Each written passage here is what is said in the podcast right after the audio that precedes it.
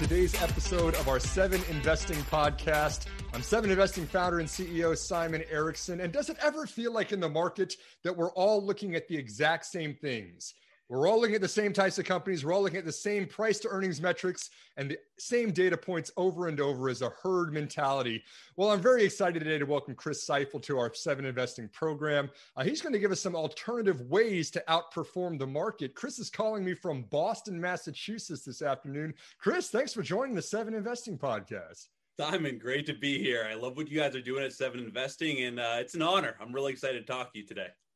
I'm real excited to talk to you too. You're a really thorough analyst, Chris. I've really enjoyed following you on Twitter on your page there. Uh, but let's let's dive a little bit back into your background before we get started with this. I do want to talk about valuation. I do want to talk about some of those different metrics you're looking at in the market. But get me started. It looks like your resume has some background in private equity and investment banking in your past. That's right. I have a very non-traditional path to the public markets, if you will. Uh, to take a quick step back, it all started back when I had three elbow surgeries my senior year of high school, ended my baseball career.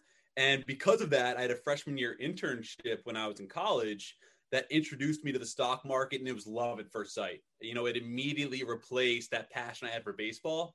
And ever since then, I was hooked. You know, I did a finance and economics double major, uh, did pretty well in school. And I went down the path of, I would say, most comfort you know, I didn't have the the cognitive abilities I have today, and so you know, Nassim Taleb and a lot of others say that you know a salary is the most comfortable thing. So that's kind of what I went after. And I had a good job. I was at Citibank and I was doing investment banking for an oil and gas focused firm, uh, and that was in 2014 when oil went from over $100 a barrel down to about 30. So, needless to say, deal flow dried up and I ended up having a unique opportunity actually leading a restructuring for a company out in California. And so that was a really formative experience for me because, and I think you see in today's markets where when stocks are going up and companies are performing well, everything's really easy. And you can get somewhat lazy and get away with a lot of things. But when you're in either a down round or if a company is under significant financial duress, that's when you really learn a lot. So I was able to learn a lot. Uh, they, I think I was like 25 when that happened. So it was a really unique experience, which led me to the private equity background and family office I worked for for about four, three or four years uh, when I got to New York. And once again, talking about formative experiences, that is the lens through which I try to view the public markets and the analytical rigor that I bring to my process and my background when I research companies. So we were doing deep dive operating models that were, I mean, I think it was like 17,000 lines long in Excel, something just uh, absolutely crazy uh, when, you know, you really understand how accurate forecasting is. But, you know, we were really understanding every single operating lever of the business.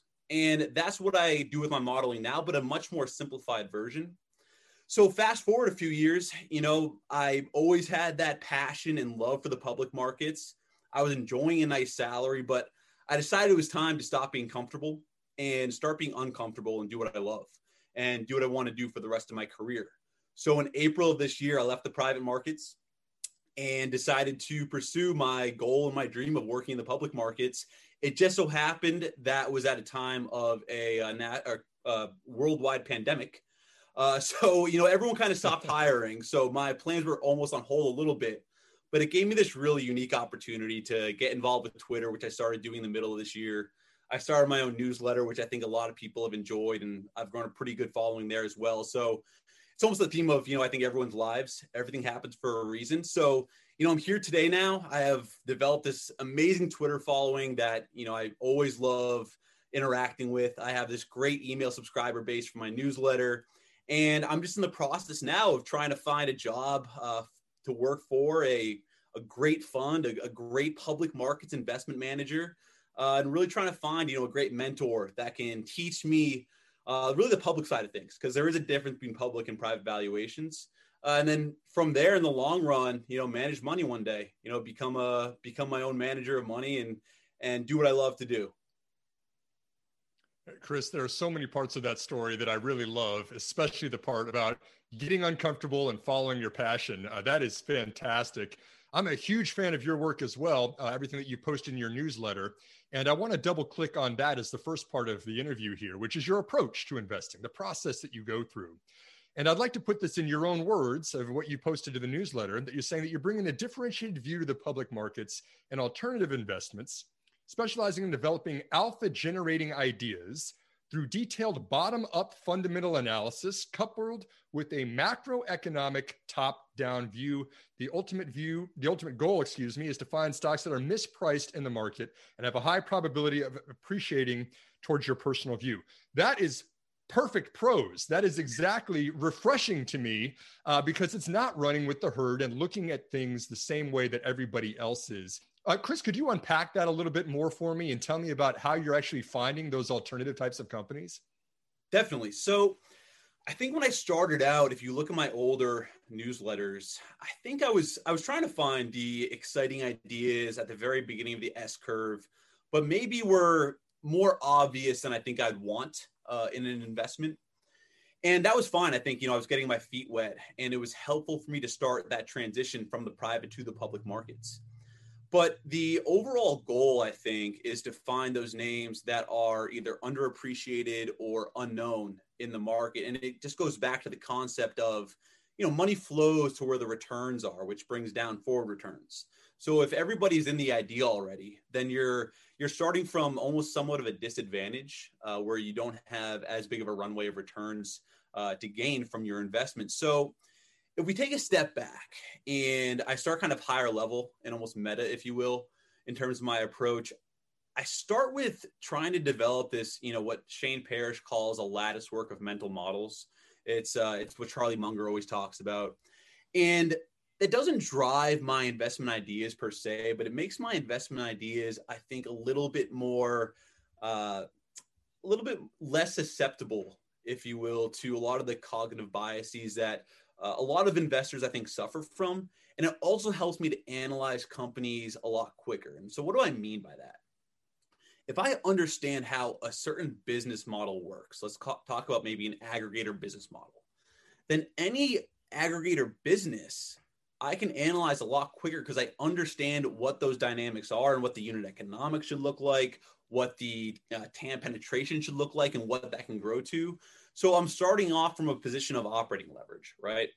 And then if I talk about the actual mental models that I can use, whether it be you know first principles thinking or circle of competence, uh, you know second order thinking and probabilistic thinking, you know all of these things go into developing a very, I think, simple, but also complex at the same time investment thesis that will then allow me to generate alpha in the long run. And the reason why I do that is because this comes back to maximizing the ROI on my time. And I think, you know, as someone that's operating by myself without a lot of resources, it's really important. So that's why I start there. And then if I talk about or think about what James Clear says, which is, you know, every thought that you have is really just downstream from what you consume. I make sure that I'm reading only very high quality information from sources that I think are very credible. So I'm reading things like Stratechery, uh, Techmeme, TechCrunch, you know, a lot of different sites that are well established and have over time produced a lot of really insightful analyses and insights into companies. So I'm consuming high quality information. And that allows me to then understand very clearly what is happening in the present. What is the current state of play in the world, in certain industries, etc. And that then allows me to have some sort of view of where I think alpha could be. And the key is this, right? And it kind of goes off of what I said originally, which is, and I think this was Andre Perold, uh, I heard say this on the Capital Allocators podcast you want to skate to where the puck is going, not to where the puck is. Right. And so by having that very clear understanding of the present, you can skate in the right direction. So that's what I try to do. Uh, and then, so now we want to talk about consensus, right? Because the whole idea of generating alpha is twofold. One is you have to have a differentiated perspective, but you also have to be right. So let's talk about the first part, right? Having a differentiated perspective. What does that mean? It means just having a view that's different from the consensus. You know, Bruce Kovner says uh, the consensus uh, that is not confirmed by price action is what you want to look for. So it's almost like their the ability and that outperformance is capable in the company currently, but the market just hasn't realized it yet. That's what you want to find. You don't want to find highly speculative plays that, you know, in this market especially can go up 30, 50% in a day. You want to find those companies that have shown established fundamental growth that the market just hasn't recognized yet. And so that's what I'm really trying to do. So I go through this process of just doing thematic industry research. I'm doing a lot of reading. I'm trying to really understand the industry holistically. And the biggest part of that is actually really understanding the technology. So I don't know if you saw my thread a couple weeks ago on ASML and their photolithography uh, technology. It's that level of understanding I'm really trying to gain because that helps me understand not only one why does the customer need this product? But also, two, what is do they have a durable and sustainable competitive advantage? Because at the end of the day, that's what we need as investors to make sure that we're having a high ROI and we're not getting diluted in terms of our returns. So that's a lot of what I'm looking for. And then of course there are other things like what are the typical go to go to market models and business models of this industry? And then what are the typical financial metrics uh, that I should see out of a company, right? And that helps me then frame kind of a normalized or stabilized state for this company. So after doing all this industry research, I find those disruptive stocks, right, that I mentioned are kind of earlier on the S curve. And once I find the stock, then I'm doing a quick scan on, you know, like TipRanks, which has a lot of analyst expectations and price estimates to understand what is the consensus, you know, where the target price is, you know, what is currently being priced. And I try to understand that. Then I go through and do my own homework. And I'm really trying to understand the company through my own lens. And that just requires a lot of, I think, typical things that a lot of analysts do do, you know, ripping through filings, uh, doing some news filters, etc. But then also trying to channel checks uh, and trying to get in touch with people that I think are very knowledgeable about the space and give me certain insights that I might not be able to gain otherwise and that's really after that is where I can actually develop a pretty good thesis. Now, unfortunately, a lot of the time, uh, you know, my analysis and my homework, my view is the same as the consensus. So I don't end up investing. So a lot of the time, I'm doing a lot of work, and really, there's nothing that really comes out of it. Very much, you know, going back to my investment banking days, where you do a lot of work and nothing happens.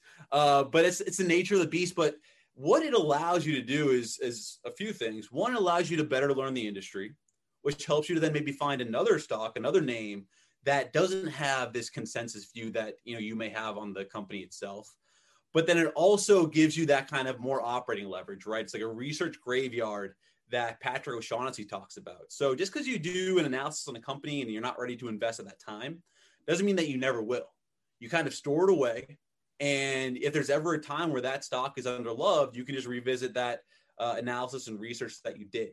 So it's through that process that I'm able to find uh, those, I guess you could say, underloved or underlooked uh, areas of the market and companies that I believe have future earnings power that can really drive, uh, you know, greater than 30% returns over a certain time period. Yeah, fantastic, Chris. They're very methodical, you know, starting out at the higher level, you know, what are the mental models that you're looking for? Secondly, finding those critical factors that you mentioned, which are important technologies, company specific, and then looking at the price. Let's unpack each of those a little bit more. Uh, do you use a detailed checklist in this process? And if so, what are some of the mental models that you find uh, to be the most appealing that you start with? It's funny. I actually have my checklist right next to me. I figured you might. Yeah. it's, it's, a little bit scattered about, um, but you know, the very detailed one is about seven pages long, uh, which I don't necessarily need too much because a lot of it has notes for myself.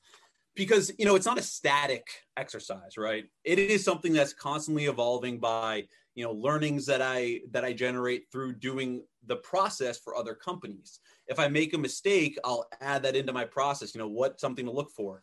So I do have this checklist right here written out, you know, and I have it starts even at sourcing, you know, random life experiences, reading newspapers, blogs, etc. Read through 13Fs. And so I'm starting at the very top and I'm making sure that I don't miss anything.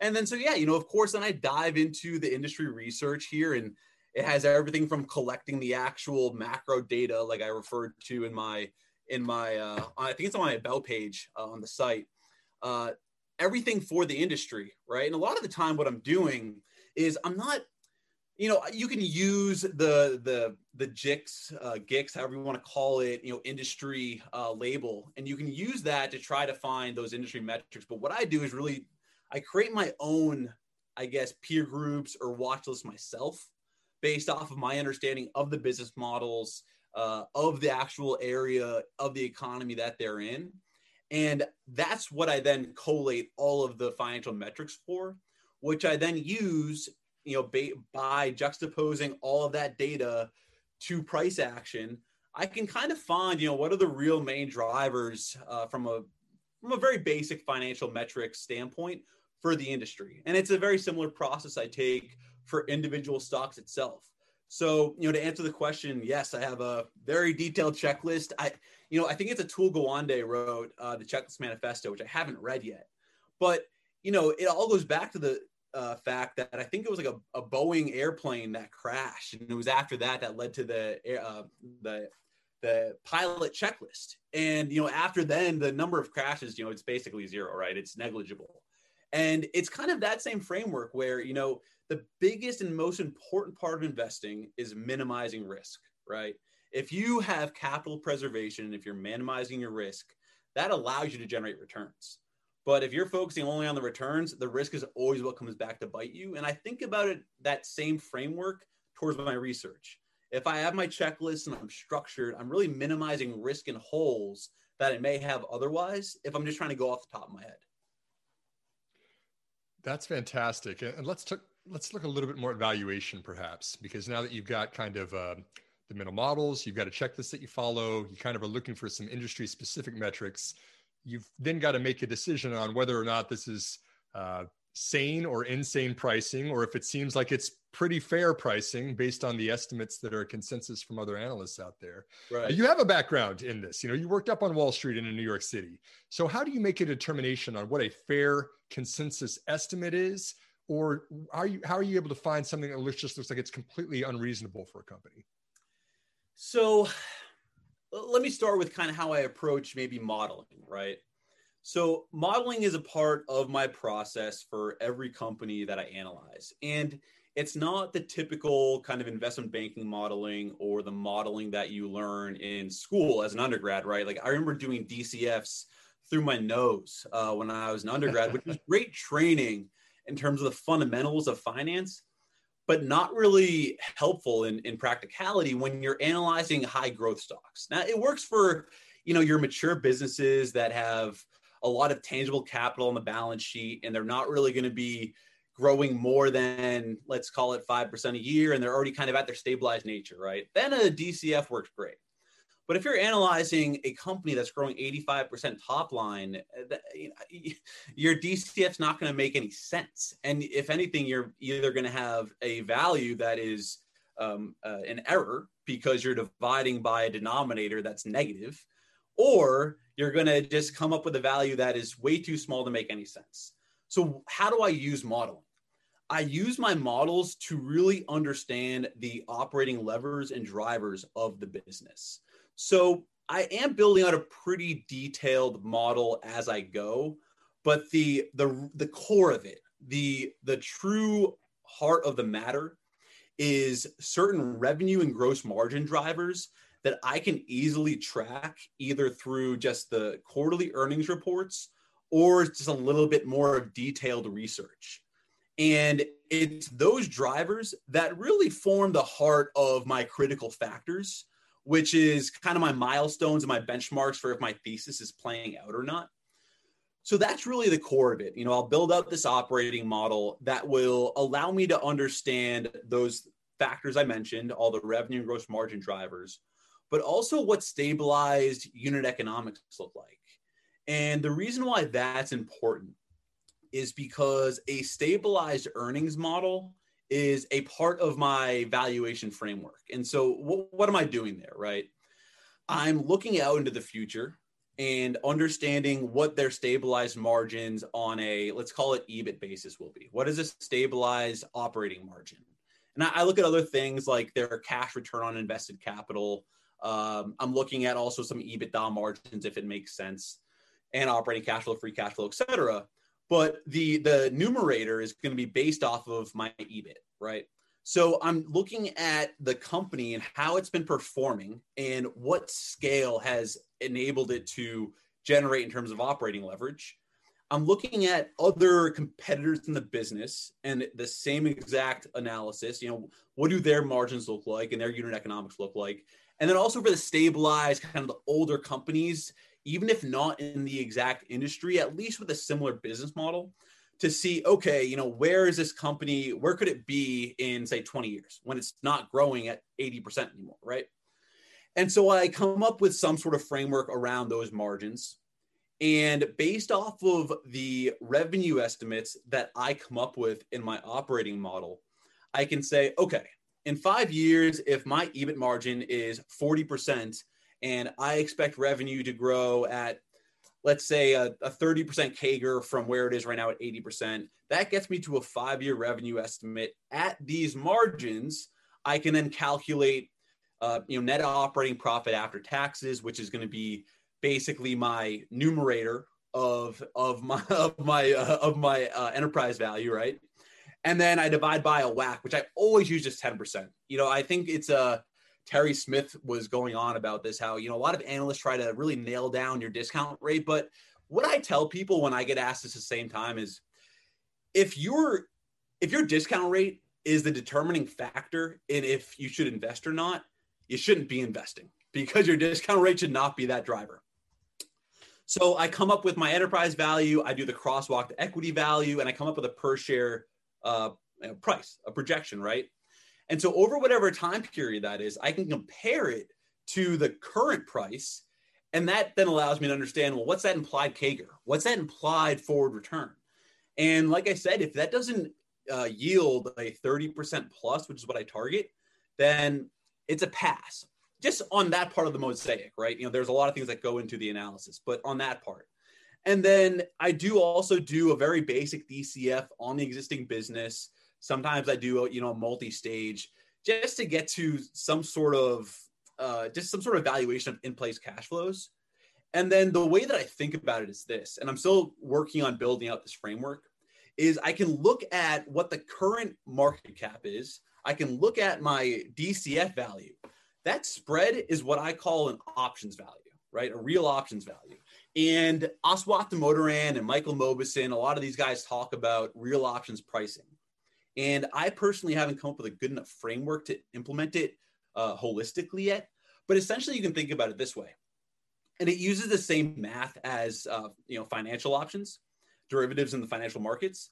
But you can look at the R and D spend of these companies, and what that's doing is it's creating future options for the company in terms of areas to invest in. Right. So you can think about Unity, for instance. Right. There, the big value for Unity is not in gaming it's in industries outside of gaming. And a lot of their R&D spend since John Riccitiello took over in 2014, I think it was, has been dedicated to those industries outside of gaming. So it's creating option value for the company. And so that delta between their DCF value and their current market cap is going to be the option value. And so what I'm going to be able to finally uh, uh, finalize is does that option value make sense? Is it over or undervalued compared to what I believe the company's true option value is? And I can go on to a, a diatribe about how the current rate environment affects that, how the Fed put affects that. Uh, That's my next question for you, by the way, Chris. Sure, sure, bring it. Uh, bring so, the diatribe. those, those are really the, I think, valuation frameworks I look at. Now, I also use, you know, these the very high level enterprise value to sales multiples and a lot of other uh, like free cash flow multiples, gross margin multiples, which I really like because uh, anyone can, you know, make sales if you invest, you know, 100% of your uh, of your sales into sales, then you know you, you can grow your top line pretty well. But can you retain that on gross margin then on an EBIT basis? That's really the the the thing that you need to figure out. So I look at those as well but more on the back end uh, as kind of like a, a double check to make sure that things are making sense. And then I can also, what I can do is using those EV to sales multiples, because a lot of these companies aren't generating cash flow yet. I can kind of imply what the what the forward returns have to be for that uh, multiple to make sense.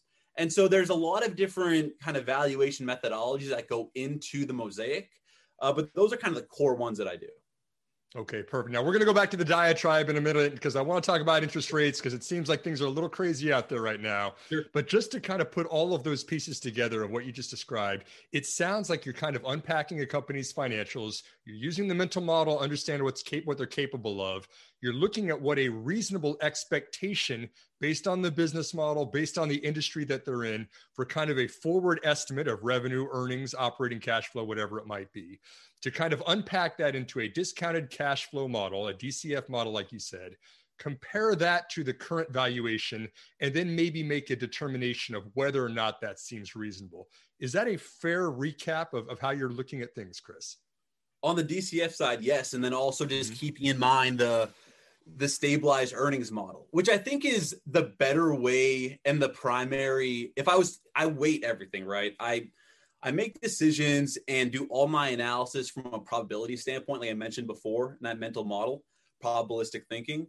And so I'll assign probabilities or weights to my different valuation frameworks. And so I think for the most part, the stabilized earnings model is really the key.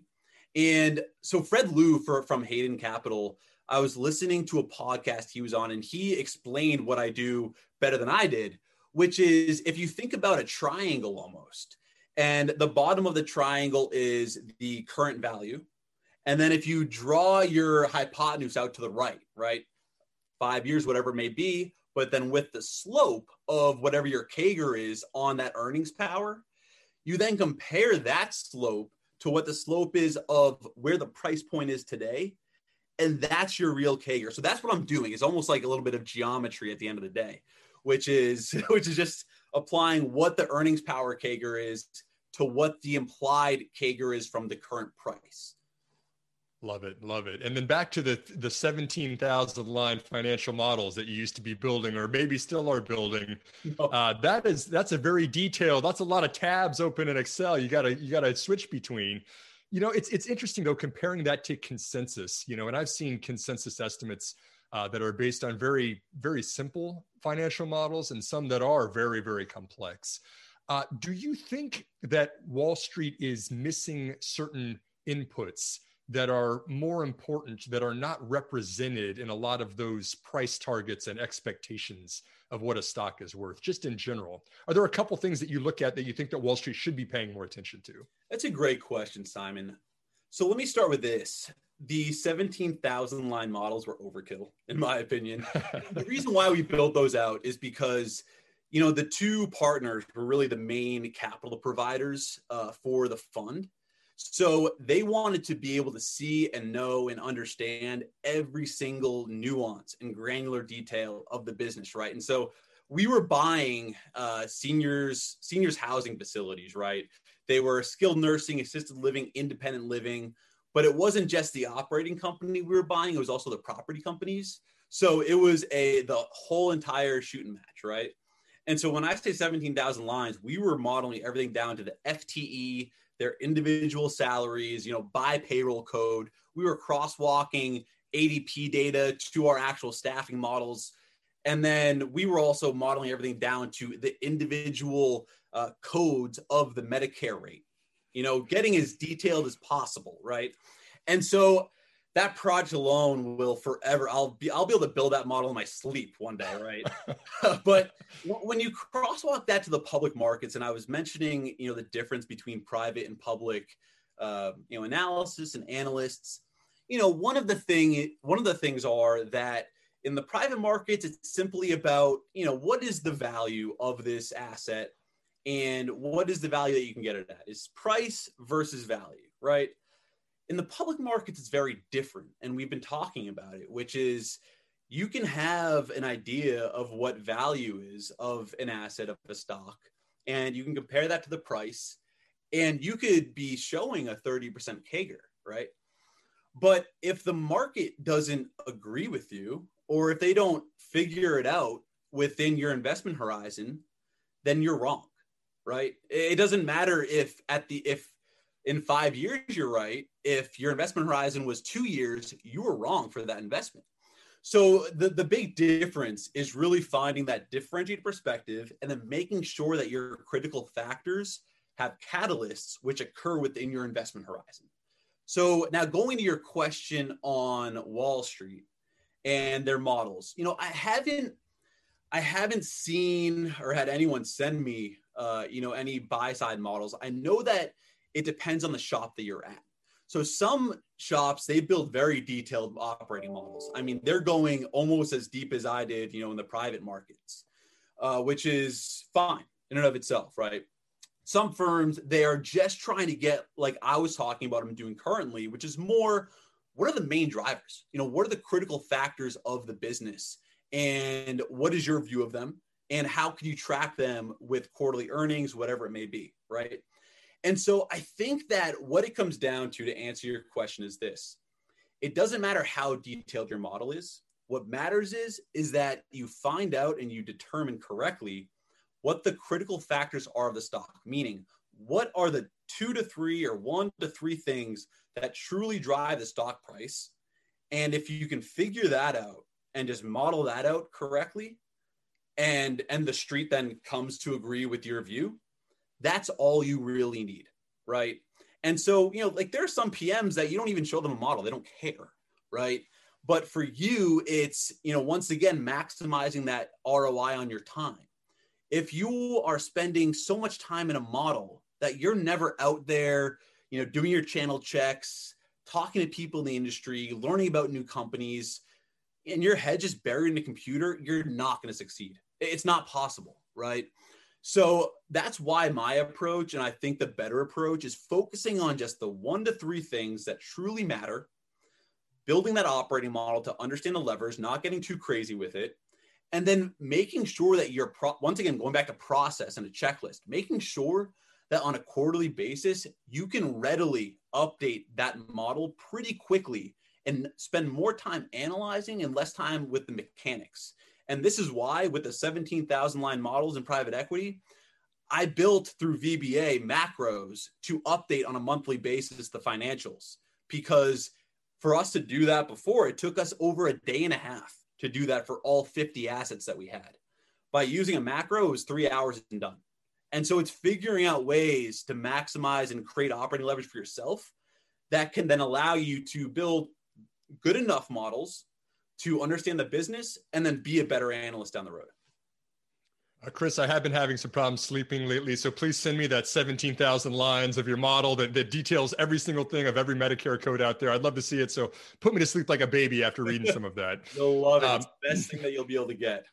I certainly agree with you that, that time is important when you're doing research. And, uh, you know, it seems from my perspective that we really are in kind of a, a new era where technology and software specifically cloud-based software even more specifically has kind of changed the game on so many businesses especially those legacy software providers that used to have to go spend a lot of uh, sales costs to, to send people out to close deals. It's super easy to do that now. And i know a lot of the companies that you follow too are cloud-based companies as well uh, tend to in my research look for things like lifetime value divided by the acquisition cost of getting a new customer or retention rates and revenue growth and things like that. Uh, but all this brings me to my next question for you, which is that you said that you you typically just slap on a 10% discount rate uh, for your conservative model and say, okay, you know, if I just say this, what does my valuation look like compared to the rest of the market? Uh, that's interesting because in today's day and age, as crazy as 2020 might have been, uh, I think we're going to be looking at another historically low interest rate environment in 2021. And some people might say a 10% discount rate, crazy as this might sound when we're talking about it, is being too conservative because even small businesses can borrow money at 6 to 8% right now. What do you think? And you know, I know you're not the expert on following macroeconomic trends out there, Chris. None of us is. But what do you think about this environment we're in right now? Has it propelled the valuation of software companies that don't have to take a whole lot of debt on uh, to unsustainable levels? So I'm glad I saved my diatribe for this And, and you're right. I'm not an expert. You know, I, I, I certainly am interested by macroeconomics. Uh, I really am. I, I follow global markets. I'm looking at uh, foreign exchange crosses. you know, I find it interesting, but I'm not an expert. And I think that uh, at least most, the majority of you know equity analysts or managers that have tried to be macro experts, they've kind of missed the boat. And you know, they're either calling 12 of the past three recessions, or they're you know trying to market time and they're missing huge moves uh, forward, right? So I don't try to be a macro expert, but you know, your question is a little bit, I think, more simple than that, and it's not asking about that. So, you know, what what do we know, right? It always comes back to that. Like, what what do we know? The Fed has stated that they're keeping these low interest rates, right? ZIRP is going to be occurring through 2023. And if you follow the Fed back in zero interest rates, zero yes, interest rate premium, yep, mm-hmm. zero interest rate policy, right? Their target is zero percent, right? and that's on a nominal basis. So we can get into the real rates as well, right? So we're at negative real rates. And there's a whole other discussion on what the real inflation rate is. That's that's maybe a different podcast that we can do. Right. But when you look at what the Fed had stated back in 2008 and 2000 and you just listen to the Fed and follow their direction, you would have been right. They what they said and that's it goes back to the integrity of the Fed. What they said they did and so right now they're saying we're going to have low rates through 2023. Okay, so what does that mean? To your point, you know, you can think about it that way, where these companies, even though they don't, a lot of these companies are debt free. Actually, they they don't even need debt to to grow, and that goes back to the asset light nature of their business models, which is something I like about them. Uh, but also, it's harder to get a competitive advantage that way, et cetera, et cetera. But uh, what it does do is this, right? If you think about the valuation models that anyone on the street does, not me, but anyone on the street that is actually building their own discount rate, you're right. Those asset values are going to be inflated relative to a quote unquote normal rate environment. If we ever get back there, who knows? But they're going to be higher than your steady state. So comparing a enterprise value to sales multiple today versus 2000 doesn't make any sense. We're in a different rate environment, period, right? And so the opportunity cost of capital is a lot lower today than it was back then. So your equity values are going to be higher. You're going to see dollars flowing into risk assets. So that's one. Just from a pure valuation model standpoint, assets will be higher. On that same lens, right, of lower uh, interest rates, you have the phenomenon of the Fed put. Now, what does the Fed put do, right? The Fed put is saying that they're just not going to allow businesses to fail. Now, if you think about, well, what are the businesses that are most likely to fail? Those are going to be your younger, faster growing companies. So if you think about then a returns distribution for a company, right? Your younger, higher growth companies are going to have a wider distribution than a possible range of outcomes than your mature company, right? You're going to have a higher, what you would call kurtosis of a mature company versus a high growing company. So you have this wide distribution of outcomes, both to the negative and to the positive, right? And of course, you know, stock returns are not normally distributed, but for ease of this conversation, let's just say they are, right? So what does the Fed put do? The Fed put is cutting off the left tail of those negative outcomes for a high growth company, which is more valuable for the growth companies than the mature companies because if you have kurtosis, the left tail is negligible, right? But for the high growth companies, it's meaningful. You have this absolutely this pretty good probability they could fail. But the Fed's not allowing it. So what does it do? It increases your probability weighted future returns or your probability weighted value. And so, from that standpoint, also, you can see that the high growth companies should command a premium to your mature companies, right? Uh, and I can go further down that path as well, but I want to touch on one last thing on this phenomenon. And this is if you look at, you know, dollars are always being competed for, right? You know, the market, just like anything else, is, you know, people, individual actors trying to allocate scarce resources. Dollars, investment dollars is is a scarce resource, right? And so if you think about where the dollars are going to flow, it's going to go to those factors or areas of the market that are more probable to grow in the long run, right? And so really quickly, if you look at quote unquote value versus growth, your value managers historically have been able to capitalize on the simple compounding nature of earnings over 30, 40 years. And due to the very convex nature of compounding, the majority of that value comes at the very end, right? So if you had, you know, a company back in the 60s that had a 40 year lifespan, Warren Buffett can invest in that company and over 40 years, the overwhelming majority of the value he gets from that investment is going to be from earnings compounding, not the price or multiple he paid for. Terry Smith talks about it as well. It's simple math, right? But if today the average lifespan of an S&P 500 company is I think it's like 12 years, if you have that compression in time spans, you don't have as long anymore for those earnings to compound. Value managers don't have as much runway anymore. It's a lot harder for them to find those opportunities. So then what does that mean? You want to find the companies that are going to accelerate their earnings the fastest over a shorter time period, which are your high growth companies.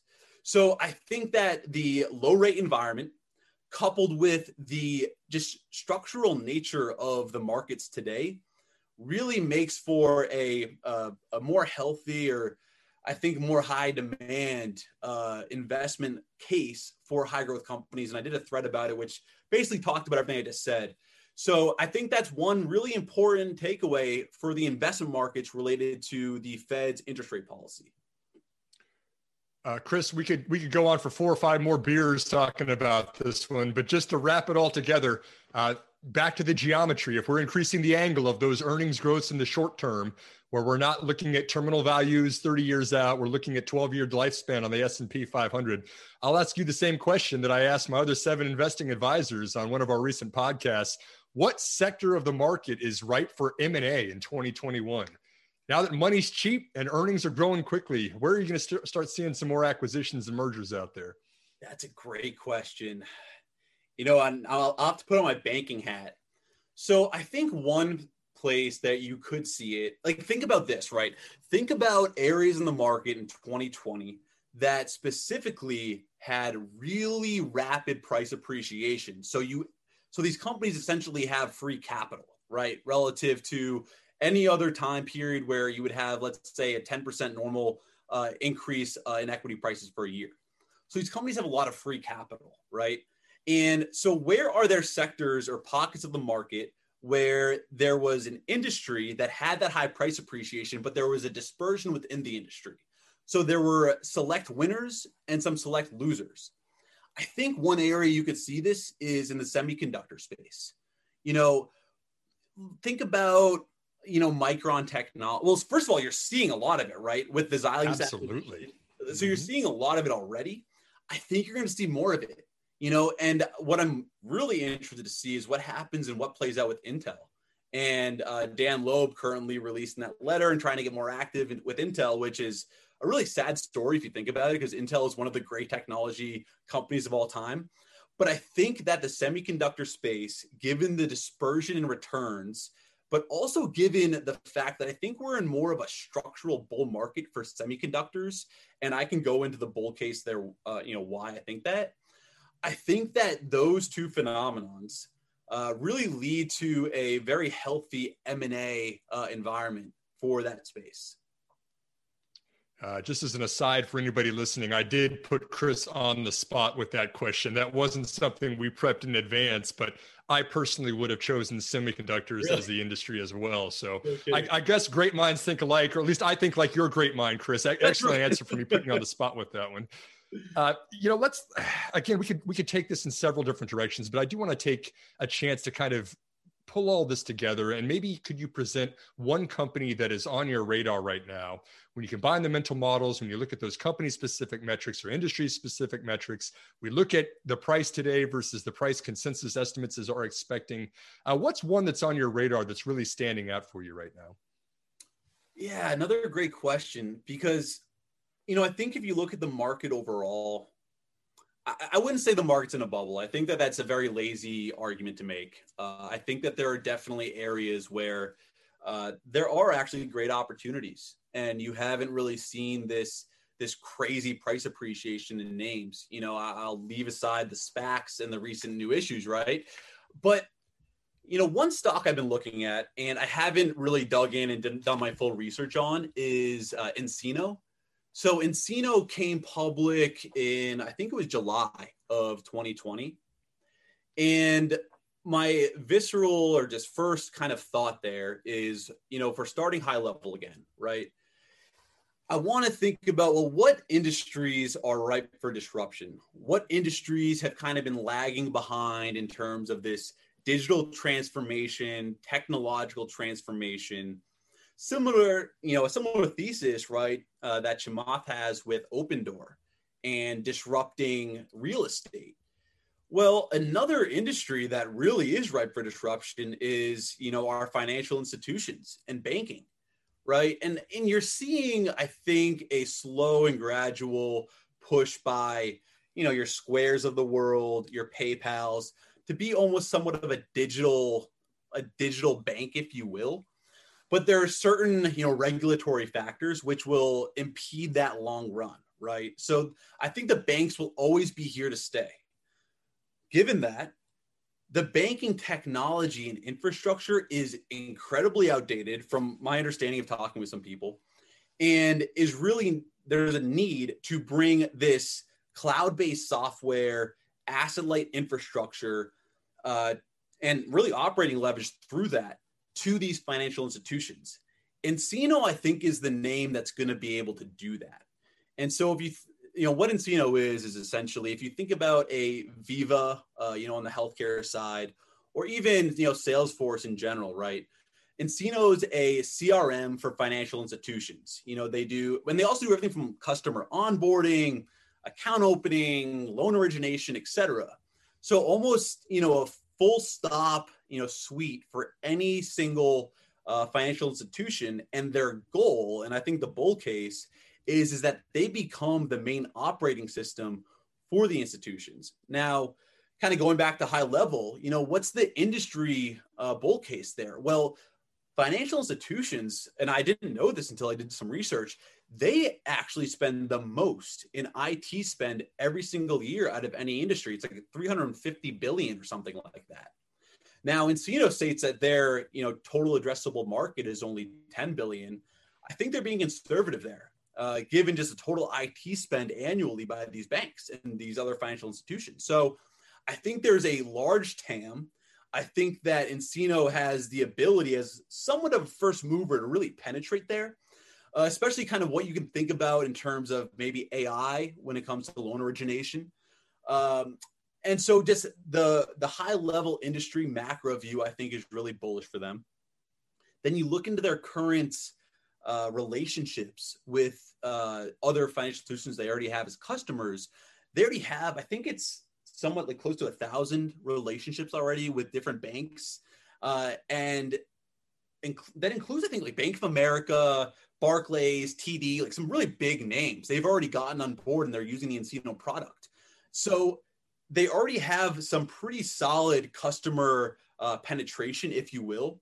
And so what I see them doing similar to if you think about a CrowdStrike or a lot of these other software names that are really asset light and they have a, a, single lightweight agent that they're able to then deploy and roll out new features and updates. You know, nCino is going to be creating new features or modules, if you will, uh, for their platform that will make it a better product for their customers, which will make it more sticky for their customers. Now, the only thing that I'm not a huge fan of from my research so far is that they're a per seat uh, based pricing model which I think kind of limits that upside that I just talked about in terms of having new features.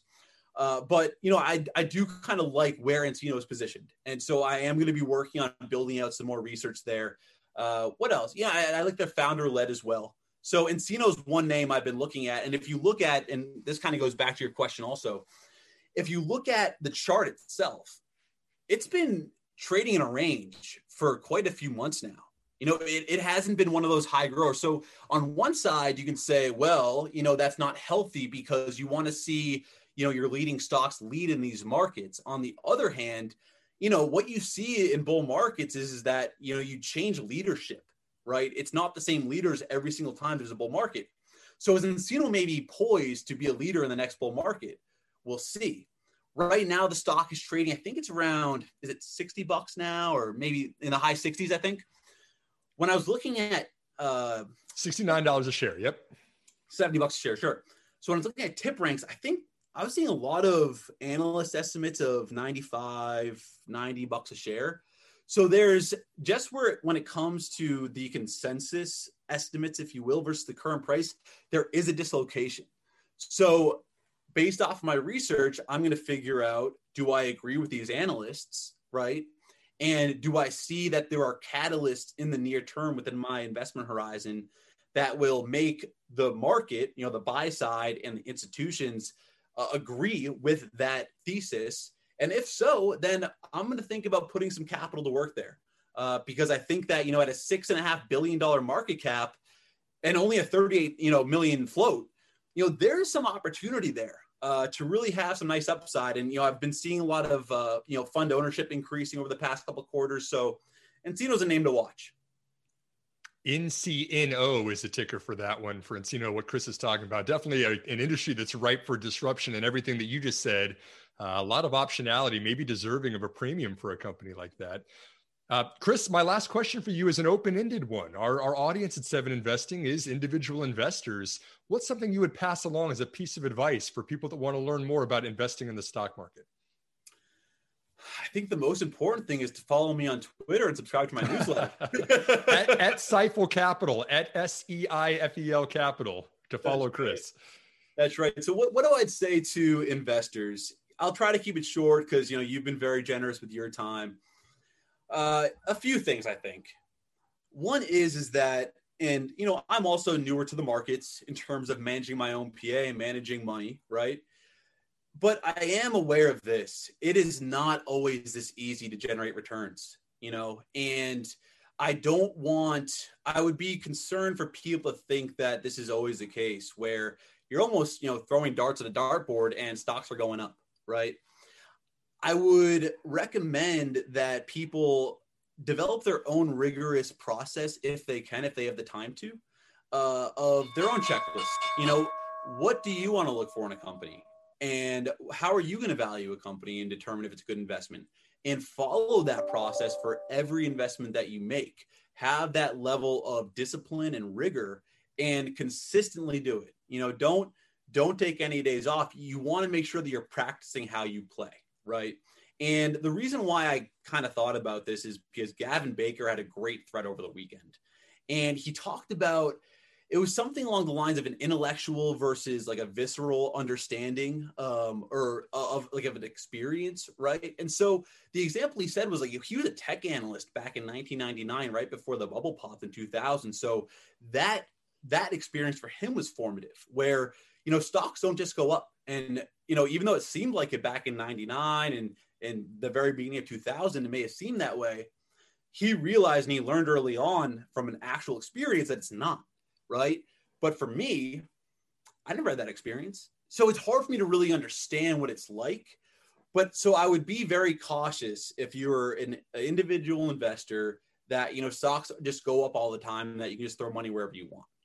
I would also say, you know, for any aspiring investor out there, you know, it's easy for me to say because I did it. Uh, but you know, if you want to be an investor, just go go out and go after it, right? You know, I think you know Tom Bilyeu from uh, I think it's Quest. You know, he was I read a quote from him one time. It's something like, "If you believe in you know humans' ability to achieve whatever they want, then what's stopping you?" Right? That there should be nothing, right? So if you want to be an investor, go out and make it happen. Do what I do. Create your own process. Create your own checklist. Manage your own money uh, you know, develop your own investing reports. And through that, you're going to learn a lot. And it's going to be hard at first, and you're going to experience a, a lot of trials and tribulations. But if you learn from each of those instances, you're just going to get better. And you know, one last thing for me is the reason why I love the markets is because my my passion, the the one thing that drives me every single day is learning.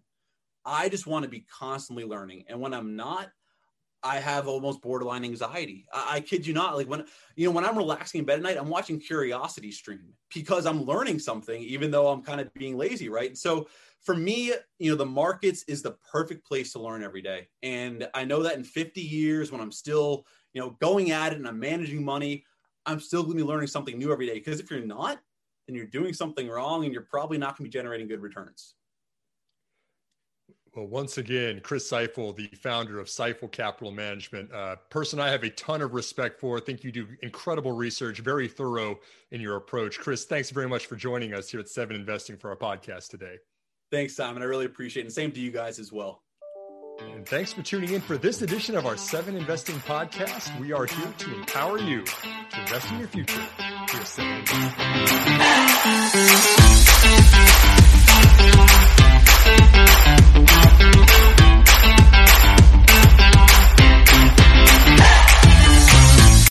A reminder that people on this program may hold positions in the companies that are mentioned. Buying and selling stock carries financial risk, which could include the loss of capital.